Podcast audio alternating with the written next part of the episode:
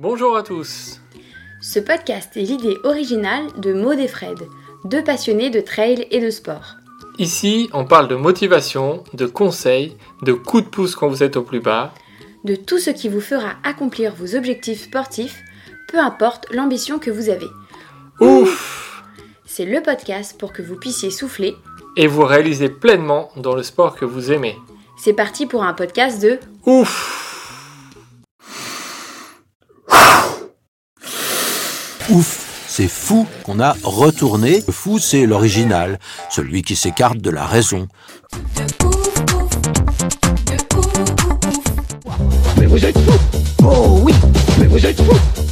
Bonjour à tous et bienvenue sur le podcast de Ouf.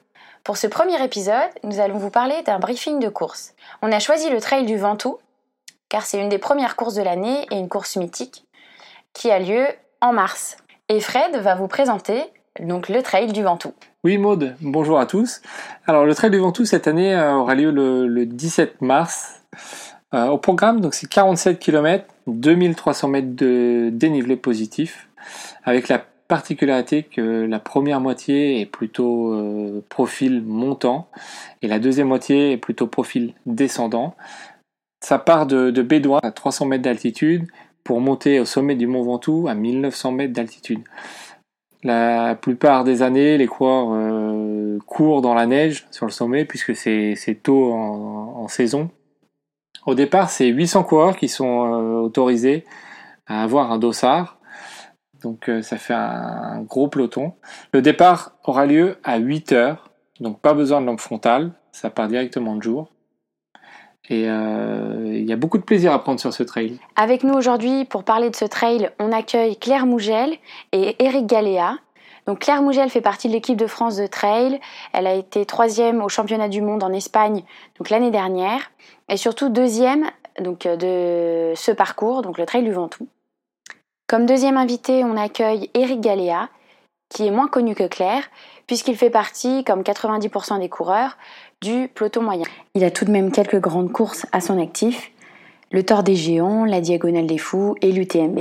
On a voulu proposer une double approche et une double vision sur cette course, afin que tout le monde ait les clés de la réussite pour cette épreuve. Que vous soyez élite ou non, c'est parti pour le briefing de course. Notre tout premier épisode a été enregistré sur Skype, donc veuillez nous excuser si par moment vous entendez des coupes de son qui sont liées à la connexion Internet. On vous souhaite une bonne écoute. Bonjour Claire et bonjour Eric. Euh, merci euh, d'avoir accepté de nous parler de votre expérience sur le trail du Ventoux. On va commencer un petit peu rapidement euh, par une présentation de chacun d'entre vous. Donc, euh, si Claire, tu peux débuter. Oui, bah, bonjour, donc euh, je m'appelle euh, Claire Mougel, donc euh, j'habite à La Bresse dans les Vosges et donc je pratique le trail depuis depuis une année maintenant. Euh, Eric, euh, bah, à ton tour. Donc, euh, ben, bonjour à tous. Euh, ben, moi, c'est Eric Galéa, pour les intimes euh, Galéator. Et euh, ben, me concernant, j'habite dans le sud, pas très loin du massif de la Sainte-Victoire et du Mont Ventoux. Je suis un petit peu au milieu. Et j'ai commencé donc les courses de montagne et notamment le trail depuis euh, 2004. Voilà, donc euh, on essaye toujours de se faire plaisir euh, depuis euh, toutes ces années. D'accord. Ok. Euh, alors, on va rentrer dans le vif du sujet. Euh, selon vous, pour commencer, quelle est la, la caractéristique principale de ce trail, de ce trail du Ventoux? Quelle est sa spécificité, sa caractéristique, euh, vu que vous avez déjà fait, euh, déjà fait ce parcours? Honneur aux dames? Allez Claire. Pour moi, messieurs, c'est c'est un travail très particulier parce que du coup, il y a vraiment cette altitude au sommet qui fait que on a des conditions vraiment différentes en bas euh, au départ et, et jusqu'en quart du parcours. Et euh, ensuite, ça, peut très vite changer. On peut avoir euh, vraiment euh, de la neige, une bonne couche de neige. Et euh, Oui. c'est vrai que ça change beaucoup de choses euh, au niveau de la gestion de cours, de, de plein de choses, euh, voilà, de, de comment s'habiller, de, de choses euh, assez bêtes, mais qui peuvent vite euh, compliquer la course si, si on n'est pas bien équipé. D'accord, très bien. Bon, du coup, on va y revenir euh, petit à petit hein, sur les sur les différents points que tu as que tu as abordé. Et toi, euh, Eric? En fait, on a deux versions. Hein. On a sur la même course, on a une version euh, souvent hiver et souvent une version été dès qu'on rebascule côté sud. D'accord, oui. Ok. Et du coup, par rapport à ces caractéristiques, vous, vous avez préparé comment votre sac Qu'est-ce que vous avez mis, on va dire, comme matériel indispensable? Moi, c'est vrai que j'ai prévu déjà du long, je me suis habillée en long déjà avant de partir, donc c'est vrai que déjà ça permet euh, voilà de pas de pas se refroidir. Je savais que les conditions en haut allaient être euh, très froides. On avait on a eu vraiment des du que du moins 10 là-haut. On y avait vraiment du vent. Donc euh, puis bon nous venant euh, des Vosges, on a l'habitude de ces conditions-là, donc on a on imaginait un peu comment ça pouvait être là-haut. Donc euh, même si en bas, bah, il faisait, plutôt bon, quoi. Donc euh, c'est vrai que moi je m'étais habillée en conséquence. J'avais euh, j'avais le bonnet, j'avais la Gore-Tex, j'avais des gants, j'avais vraiment tout ce qu'il fallait pour pour là-haut et, ne pas avoir froid. D'accord, oui. Donc mm. tu avais un peu prévu avant t'équiper déjà déjà par rapport aux conditions du haut. Bah après, une fois que tu mets ta Gore-Tex euh, là-haut, euh, c'est vrai que bah, tu sens plus le vent, tu sens. Donc j'avais pas forcément énormément de choses dans le sac. J'avais j'avais mon bonnet, j'avais euh, j'avais la Gore-Tex et voilà. Et sinon j'avais tout en, en long, j'avais un colon long et un, un haut long. Donc après, ça suffit quoi. Quand tu es toujours dans ton fort et que tu t'arrêtes pas, tu pas froid comme ça. D'accord. Ok. Et toi, Eric? Bah, moi, euh, alors concernant 2017, euh, j'avais pas prévu euh, de long, euh, étant donné qu'on avait, bon, certes de la neige, mais euh, des conditions assez clémentes d'un point de vue température. Donc, s'il faut vraiment, il faut être vraiment vigilant sur toutes les infos que l'orga passe en amont euh, c'est vrai qu'on a des conditions qui sont très très changeantes. Hein. C'est un des premiers hauts massifs montagneux euh, euh, du sud de la France. Quoi. C'est le premier d'ailleurs. Donc euh, euh, lorsqu'il y a du beau temps, ça arrive vite, mais lorsque le mauvais temps arrive, ça arrive vite aussi. Donc faut vraiment être vigilant à ça. Et puis effectivement, ben après prévoir son matériel en adéquation avec le, ce qu'on va trouver sur le terrain et d'un point de vue climatique. Donc, euh, donc par exemple, 2017, sans les Yatrax, c'était compliqué de, de, monter, étant donné qu'il y avait vraiment eu euh, du dégel-regel et euh, en termes de glace, on a été servi quand même. D'accord. Ouais. Donc c'est bien de, de, prévoir ça. Ce qui est assez euh, étonnant, c'est que c'est que l'organisation elle-même euh, ne donne pas de préconisation particulière, enfin surtout ne donne pas de, de matériel obligatoire. Euh, ah. Donc c'est bien que vous le précisiez, euh, on va dire ça euh, pour les coureurs qui sont bah, pas forcément de la région ou même qui sont de la région mais qui n'ont pas un petit peu toutes les toutes les clés pour se dire ok quel matériel je prends pour pour cette course. Après, ce qui est ce qui est rassurant c'est que bon l'organisation a l'habitude et c'est que les conditions sont très changeantes, très variables et que les gens ne sont pas forcément en fonction d'où on vient, de on se doute pas forcément de voilà du temps qu'il va faire là-haut. Donc c'est vrai qu'ils sont très très précautionneux par rapport à ça. On a vraiment les, des bulletins météo précis. Euh, mmh. Donc euh, on est on est entouré quoi. Donc faut pas faut pas craindre ça. Euh, on, on, nous dit vraiment bah il fera telle température là-haut, il y aura tant de neige. voilà, donc après, euh, faut, faut, faire en fonction, mais, mais on n'est pas dans l'inconnu par rapport à ça, donc c'est rassurant. D'accord, oui. Donc en fait, il faut bien prendre en compte, euh, bien surveiller euh, euh les, les informations de l'organisation dans les jours avant pour, pour voir un peu les, les, tendances météo et vraiment se fier, se fier à ça. Mmh. Prévoir beaucoup d'affaires et puis après voir en fonction sur place, voilà, la, veille, on sait, on sait voilà, le temps qu'il va faire, comment ça va. Mmh. D'accord. Ok. Une fois avoir, euh, avoir parlé un petit peu du, matériel obligatoire, nous on se demande un petit peu à quoi euh, vous pensez euh, quand vous présentez à Bédouin à 300 mètres d'altitude sur la ligne du départ pour cette course avec 2300 mètres de dénivelé positif, des conditions qui sont bah, très changeantes. Assez. oui, bonne question. Ben, en fait, moi j'avais j'avais vraiment euh, des, des a priori. Enfin, je m'étais un peu dit, bah déjà à la mi-course, la course sera déjà bien lancée et déjà bien faite.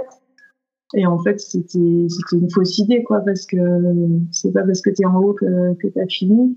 C'est la mi-parcours en haut, donc tu as fait 23 km et il faut rentrer et, et, tu plantes dans la neige et t'avances pas et, euh, et ça dure un moment, quoi. Et après, encore des, bonnes bosses et en fait, euh, la fin est tellement roulante qu'il faut vraiment euh, encore en avoir sous le pied pour pouvoir vraiment courir. Sinon, c'est dans la, dans, la partie là, à mes yeux, qu'on perd, qu'on perd le plus de temps.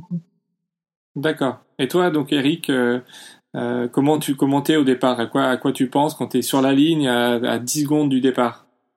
Alors euh, à 10 secondes du départ, euh, souvent euh, je pense pas du tout à la course. D'accord. je suis souvent C'est bien, c'est bien. Je suis souvent en train de plaisanter avec euh, un voisin, un ami voilà qui peut être à côté de moi. Après moi ce que je pense c'est ben voilà, je vais prendre plaisir, ça va peut-être durer un peu plus longtemps que clair. En général, je boucle ça entre 6h30 et 7h 7h on va dire.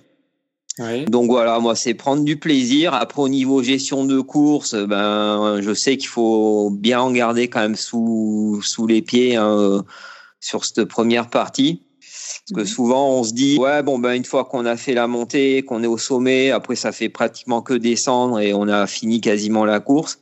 Et c'est souvent une grosse erreur hein, puisque comme l'a bien dit Claire, derrière c'est roulant mais il y a aussi des bons coups de cul. On peut avoir euh, quand même euh, une température aussi très élevée. Moi, je sais que les trois éditions que j'ai faites, euh, j'ai à chaque fois eu euh, pratiquement euh, du 25 degrés côté sud, sans problème. D'accord. Donc, quand même. c'est vrai qu'il faut vraiment sur la ligne de départ se dire bon, on va gérer cette première partie, bon, sans partir trop lentement, sinon on est un petit peu quand même dans dans le bouchon, mais pas trop fort non plus. Hein. Euh, c'est vraiment quoi. Moi, me concernant, c'est vraiment de la gestion euh, jusqu'au sommet, et après il y a une autre course qui commence, quoi. D'accord. Ok. Donc on va on va y revenir un petit peu plus loin. Maintenant, au niveau euh, au niveau du parcours, concrètement, est-ce que vous pouvez nous raconter, selon vos souvenirs, comment sont les, les premiers kilomètres, on va dire les les, les 5, 10 premiers kilomètres Peut-être toi, Eric, on va on va commencer. Alors. Sur 2017, j'avais programmé euh, cette course juste avant euh, mon marathon des sables. Et sur cette euh, première partie, en fait, ce qui m'a marqué, euh, c'est le passage d'une ancienne carrière, donc très très sablonneuse. Et là, je me suis dit, tiens, super, c'est un bon test pour le marathon des sables. ok. Donc, euh, mais réellement, hein, c'était vraiment euh, sympa. On nous a fait un petit peu défiler euh, dans ces mini du net là. Donc, c'était assez éprouvant parce que, ben évidemment, ça partait quand même assez fort et avec des petits raidillons. Quoi, voilà. Moi, j'ai ce souvenir-là dans ces cinq premiers kilomètres d'une course assez roulante et cette partie-là, dans ce passage de carrière qui était euh, ludique, mais où on pouvait déjà en laisser quelques plumes. D'accord. Ok. Et toi, Claire, comment tu, tu l'as vécu? Comment ce début de course En fait, ouais, euh, j'essayais de repenser à ça et en fait, j'ai pensé à la même chose, à la carrière, à la traversée de, de la carrière. C'était, c'était sympa, c'était joli, c'était euh, bah, typique, ça change, c'est pas souvent. Par contre, bah, ça part, euh, voilà, c'est parti à des allures très fortes, euh, voilà. Donc c'est vrai que dans la dans la partie là, courir dans le sable, euh, quand, enfin, moi j'ai toujours du mal avec les départs rapides, donc là c'était c'était pas évident, quoi, courir dans le sable et essayer de de maintenir l'allure, et voilà. Mais mais un début sympa et dont on se souvient, parce que sinon, avant et après, j'avoue que parler des sentiers, je sais plus, plus exactement trop comment c'était. Après, c'était plus des, des, petits sentiers, euh, mais euh, un peu plus loin euh, dans le parcours. Ok. Et, et j'ai le souvenir que la pente était toujours un petit peu la même, euh, assez régulière, où, où, ça peut, ça court bien, quoi. Alors pour pour nos auditeurs qui qui se demandent aussi comment ça va être cette année le trail du Ventoux, euh, les organisateurs, ils ont un peu réservé une surprise sur les premiers kilomètres. Donc, euh, ça sera peut-être pas euh, la carrière comme vous avez vous l'avez euh, Voilà. euh, vécu, on ne sait pas. Ou ce En sera peut-être euh, euh, voilà un petit une petite euh, voilà un petit point remarquable en plus de la carrière.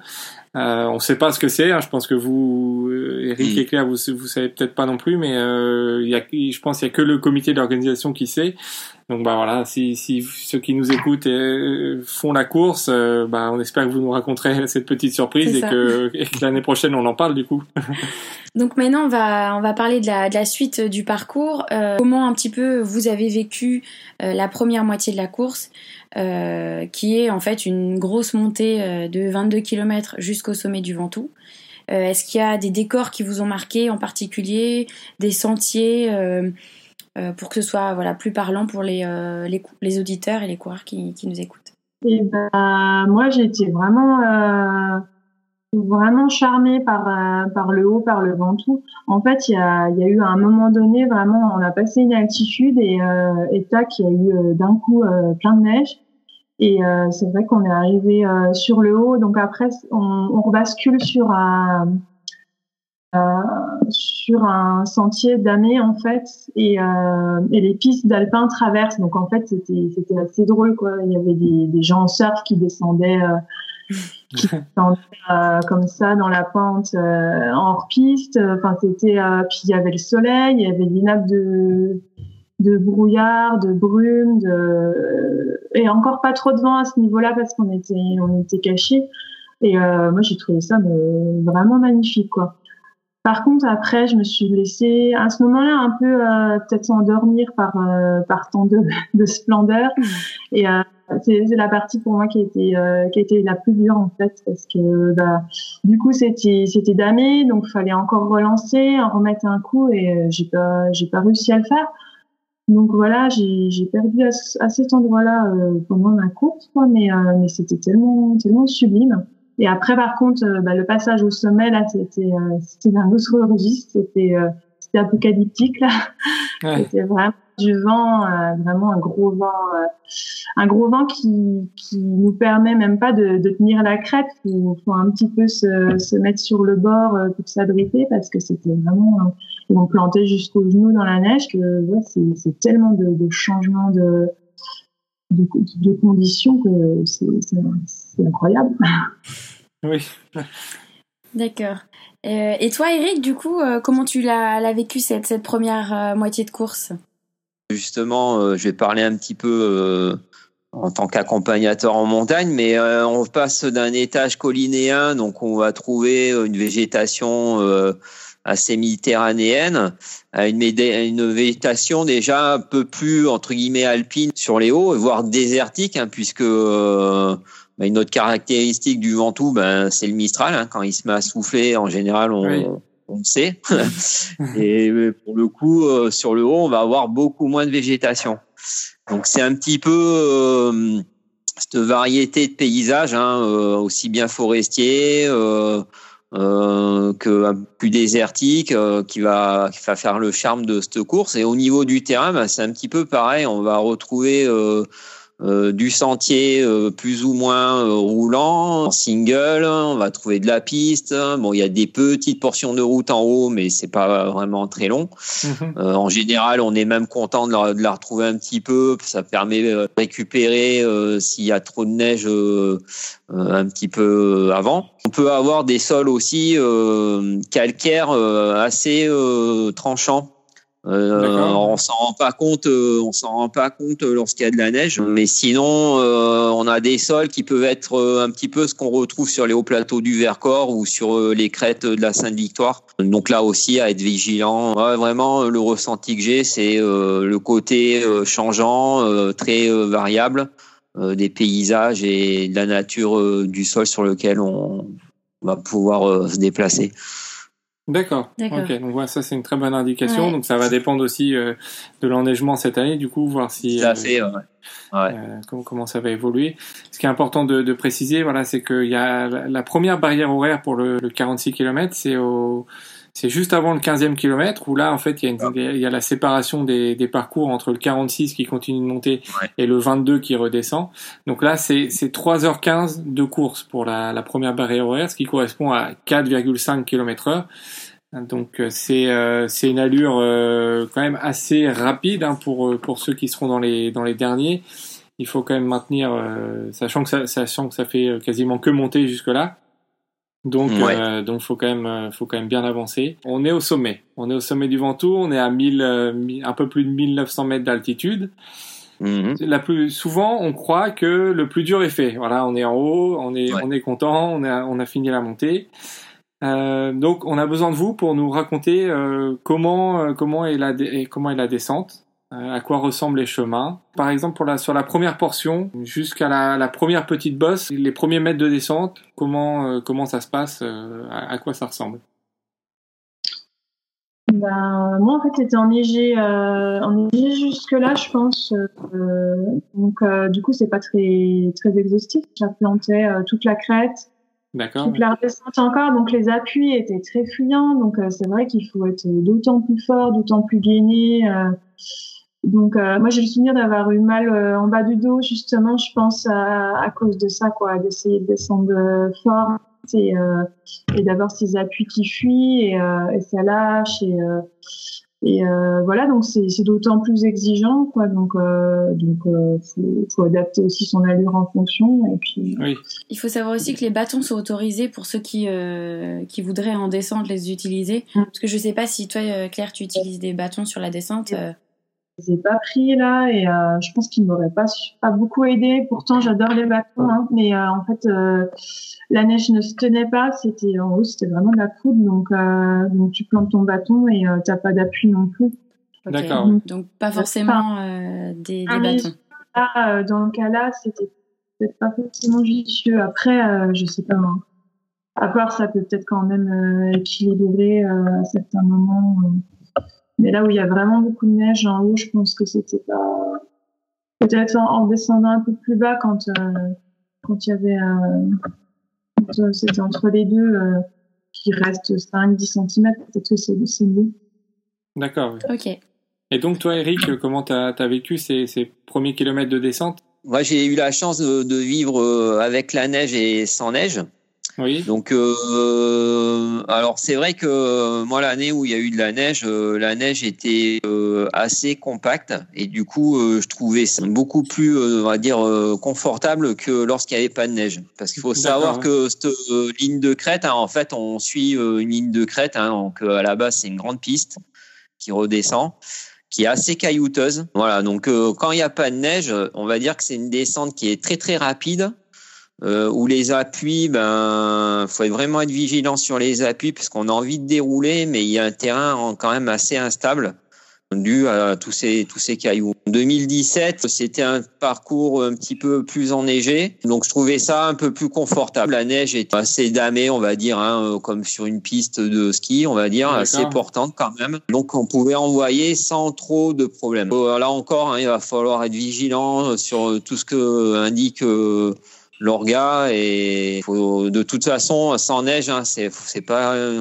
c'est pas si facile que ça étant donné euh, la nature du terrain. D'accord.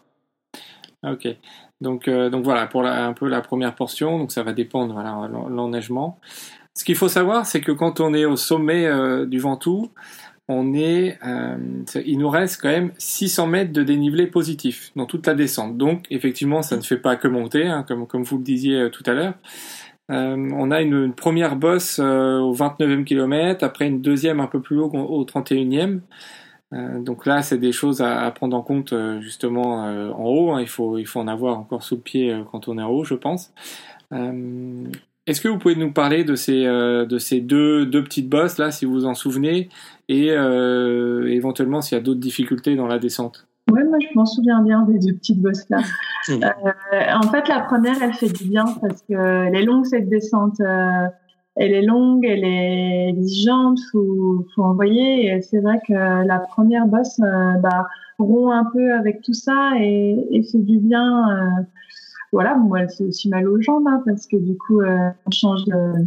Oui change de position, change, alors qu'on avait depuis euh, un moment, euh, voilà, on descendait, donc euh, forcément, voilà, ça fait mal, mais ça, ça casse le, le rythme. Ça... Puis on sait justement, on sait où on en est dans le parcours justement parce qu'on a le profil en tête. On se dit ah là, là, je suis à la première bosse, donc Donc j'ai aussi avancé, donc j'ai fait la grande descente. Enfin, c'est motivant aussi. Oui. Ça donne un objectif. Ouais, ça donne un, point, un point particulier quoi dans la course. Et, toi, et donc Eric, euh, raconte-nous un peu euh, ces, deux petites bosses et le, le, la partie un peu vallonnée euh, de cette descente. Alors moi, me concernant, ben j'aime pas du tout ces deux petites bosses. pas du tout. je les négocie jamais très bien, enfin en réalité, parce que justement, alors je sais pas si c'est dû au au climat parce qu'à chaque fois moi en fait euh, j'ai pris euh, vraiment euh, canicule moi sur le, ces deux dernières éditions 2012 et 2017 d'accord donc très très chaud donc c'est vrai que là se remettre à regrimper on va dire entre guillemets au cagnard en sachant que c'est une végétation qui est assez rase hein, il n'y a pas notamment sur la première euh, montée, si mes souvenirs sont bons, il y a, il y a pas trop de grands arbres. Donc on est assez exposé au soleil. Mhm. Et euh, ben, je trouve qu'elles font quoi moi me concernant, elles font un peu mal quand même. J'aime bien une j'aime bien une fois que c'est passé, ça va nettement mieux, mais elles font un peu mal effectivement. Donc je pense que justement les les petits ravitaux euh, qu'on peut avoir à ce niveau-là, ils sont hyper importants. Euh, bien penser à s'hydrater pour essayer de bien négocier, euh, surtout s'il fait chaud, hein, de bien s'hydrater et pour bien négocier ces, deux, petits raidillons là. donc voilà, pour parler des donc les, deux petites côtes, donc c'est au 29e kilomètre, on a une première une première bosse qui fait environ 100 mètres de dénivelé euh, et, donc deux kilomètres plus loin, il y a la deuxième bosse qui fait euh, aller un petit peu moins de 200 mètres. Donc euh, voilà, pour les pour les, les, auditeurs qui nous écoutent, comme le dit Eric, on a l'impression que c'est pas beaucoup, mais mais ça peut ça peut être assez difficile. Soit toi toi ou Claire, vous vous en souvenez parfaitement de ces deux bosses, donc je pense qu'elles sont importantes. il faut pas les négliger. Il y a à ce moment-là aussi deux barrières horaires qui sont importantes dans les la descente, il y en a une euh, avant les deux petites bosses qui est à la 25e, euh, qui est du coup à 5h15 de course. Donc on reste sur le même rythme euh, du coup que le départ. Un petit peu plus, il faut être un petit peu plus rapide, donc on est plutôt à 4,8, mais ça reste à peu près le même rythme. Et il y en a une deuxième qui est avant la deuxième bosse, qui elle à 6h30. Et, et là aussi on reste sur le, le même, le même rythme, donc 4,8 km/h.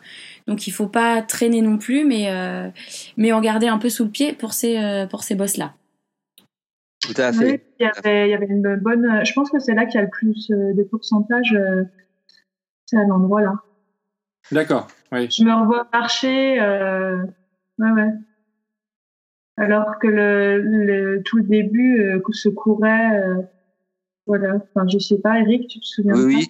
C'est ça, ouais. Il y a c'est vrai que ça paraît pas beaucoup, hein, 100 mètres et 200 mètres de D+. Ouais, on la sent, on la sent bien, bien passer dans les jambes, même parce que c'est assez raide. euh, et puis bon, ben voilà, on est quand même à, à plus de 30 bornes, euh, quoi, donc euh, ça commence quand même à peser un petit peu dans, dans les jambes. Hein. Après cette deuxième montée, euh, là vous êtes dans quel état d'esprit? Vous dites euh, on lâche les chevaux ou on en garde quand même un peu sous le pied pour, euh, pour finir? Ben, Moi je me dis bah, lâche les chevaux, hein. tu verras bien jusqu'où tu iras. Ouais, la fin est quand même super roulante. Donc, euh, moi, j'ai le souvenir que j'avais trouvé ça, long et contraignant parce que, ben, voilà, faut, faut continuer à envoyer. Ça, ça roule vraiment la fin. Et, euh, et à la fin, on se voit arriver, on voit au loin et, on se voit arriver plus vite que, que ce qu'on ce qu'on avance. Donc, dans la tête, c'est un peu vieux. Et toi, Eric? Je suis un peu dans, dans le même état d'esprit pour le coup. Euh, par contre, euh, juste à l'entame de, de cette descente, hein, donc suite à la au deuxième raidillon, euh, c'est une partie qui est entre guillemets assez technique dans le sens où c'est assez raide. donc je pense que cette portion-là, faut rester encore assez vigilant sur cette portion de descente. Euh, parce que justement, on aurait tendance un petit peu à se dire bon ben c'est fini, on va peut-être se relâcher un peu plus et c'est avec la fatigue où on a le plus de risques de blessure. Donc euh, voilà, moi en général, je temporise quand même un petit peu encore à ce niveau-là. D'accord. Et après, quand la pente commence un peu s'adoucir, là effectivement, ben j'essaye de dérouler, bon ben avec les moyens du jour. Ouais. Là, on a, voilà, les derniers kilomètres ont l'air d'être assez roulants. Donc euh, ça, on a bien compris qu'il fallait euh, le prévoir dès le départ, avant de partir, hein, qu'à la fin il faut, courir. Donc euh, bien, bien regarder un petit peu. Maintenant, si on revient sur l'ensemble du parcours, au niveau des ravitaillements, est-ce que vous vous souvenez ce qu'il y a dans les ravitaillements, ce qu'il y a à manger, est-ce qu'ils sont assez bien fournis? Euh, Est-ce qu'il y a besoin de prévoir à manger sur soi ou est-ce qu'il y a assez au ravito comment, comment, sont, comment ils sont les ravitaux? Peut-être Eric pour commencer? Euh, Alors, honnêtement, je j'ai plus le souvenir de la composition des ravitaillements. En tout cas, euh, ils sont bien fournis, ça c'est certain. Même en milieu de peloton, euh, il y en a encore largement pour tout le monde. Hein. Euh, donc là, au niveau, euh, je pense que l'organisation est très très rodée, donc il prévoit vraiment euh, tout ce qu'il faut.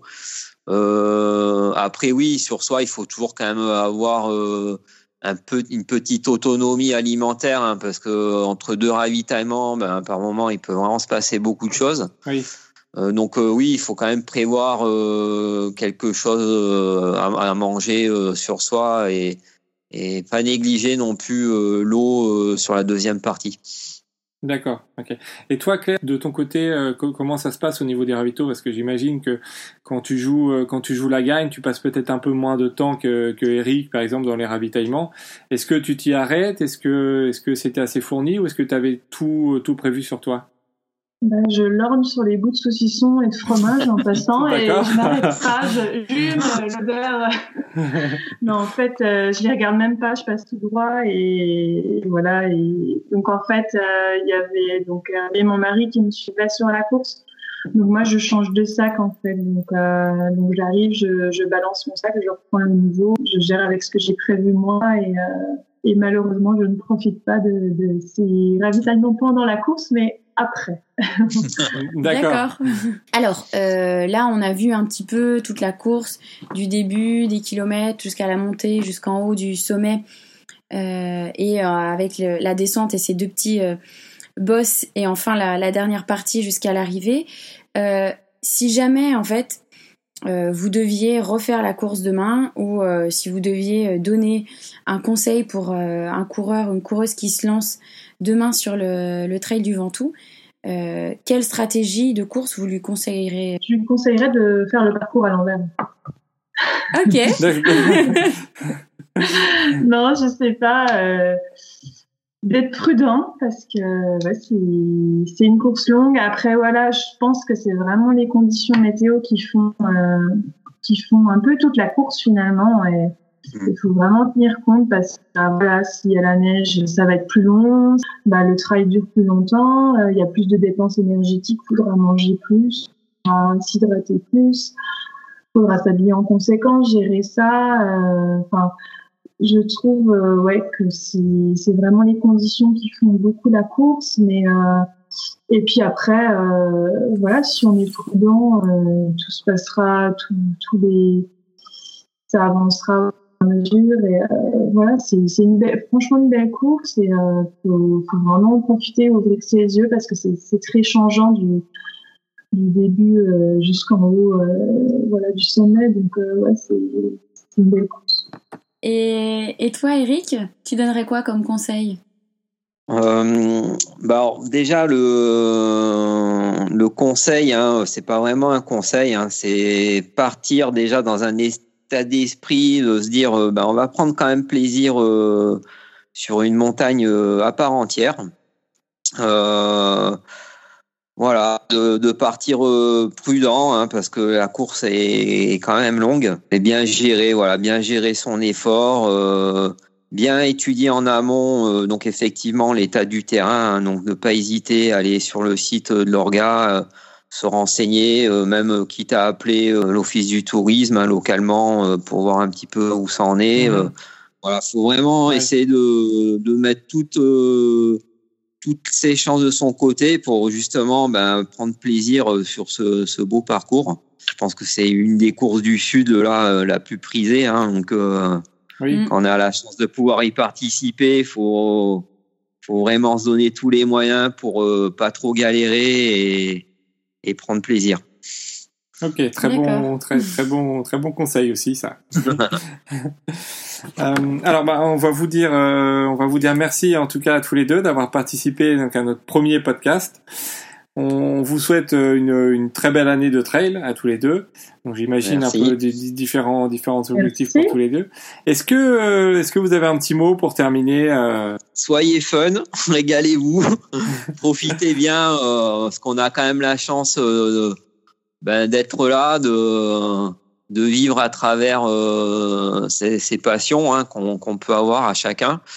Donc euh, voilà, profitez, euh, imprégnez-vous euh, de tout ce qu'il y a autour de vous. Hein, pas bon, il y a le sport, mais après il y a tout l'environnement autour de vous. Donc imprégnez-vous de tout ça et soyez fun. Eh ben, moi, j'ai envie de dire que quand on y était allé euh, avec Hervé, en fait, ça avait été des, mini-vacances parce qu'on avait été complètement dépaysés et, euh, et ça avait été un super moment. Et comme dit Eric, bah, on peut profiter du sport, de la course et de tout ce qu'il y a autour. Et euh, donc, on était arrivé le vendredi et on avait vraiment bah, pu profiter justement de, ce soleil, de cette clémence que nous, on n'avait encore pas chez nous dans les Vosges. Donc c'est vrai qu'on a pu euh, vraiment euh, lier euh, tout l'utile à l'agréable, côté sportif. enfin voilà, c'était vraiment un, bon moment à passer à Bédouin, voilà, qui, qui est un joli village également. Donc voilà, moi je dis à ceux courses, à ceux qui, qui, vont y aller, qui ont la chance de, de pouvoir y aller. Voilà. Ok, très bien. En tout cas, voilà, merci, merci encore à vous d'avoir été là, d'avoir accepté ce, ce, premier podcast. Avec plaisir. Et, euh, ouais, c'était avec joie. Euh, quant à vous, euh, voilà, chers auditeurs, on va, euh, on vous dit à bientôt pour un nouveau podcast et un nouveau briefing, briefing, de, de course. course.